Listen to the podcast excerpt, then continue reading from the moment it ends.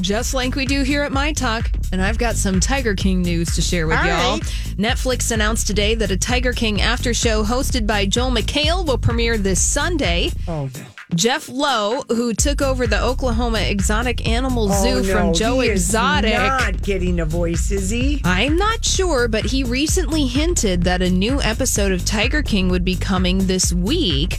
And the teaser for the eighth installment features Joel McHale wearing a cowboy hat and promising that he talked to several of the show's subjects about what's been happening in their lives. So I Is this from Netflix? Yes, so It this is. is going to be Okay. airing on Netflix this Sunday.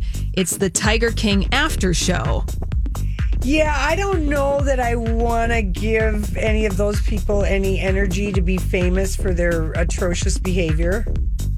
So I don't know if I'll watch it because I've already watched the show. Because now I feel like everybody's trying to suck up to the fame train, and right now Okay. it's no time for that. We've we're going to be moving on No soon. sucking up to the fame train. you know who you are. Do you know what I'm saying? Yeah, I get it because when you watch Tiger King, everyone's nasty. Yeah. They're all nasty. I mean, it's a fascinating. There's mysteries within the mystery, within the atrociousness, within the unbelievable hillbilliness of it all.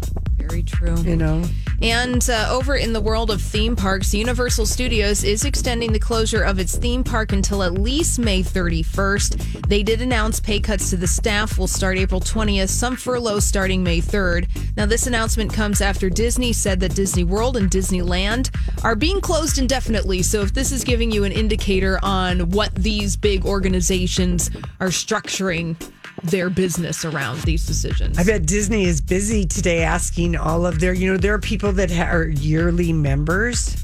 And Disney was continuing to bill, like if you do a monthly thing. A lot of places are continuing Yeah, to bill. so be, but their reasoning that first month was we're still paying our employees. Right. Well, Now- now, yeah. So What we will it be see. this month? I don't know. But Oh my We're goodness. thinking about playing our employees when they come back. Right. Oh, all right. And uh, celebrities donating money. Add George and Amal Clooney to the list of celebrities who are donating to the COVID 19 pandemic cause.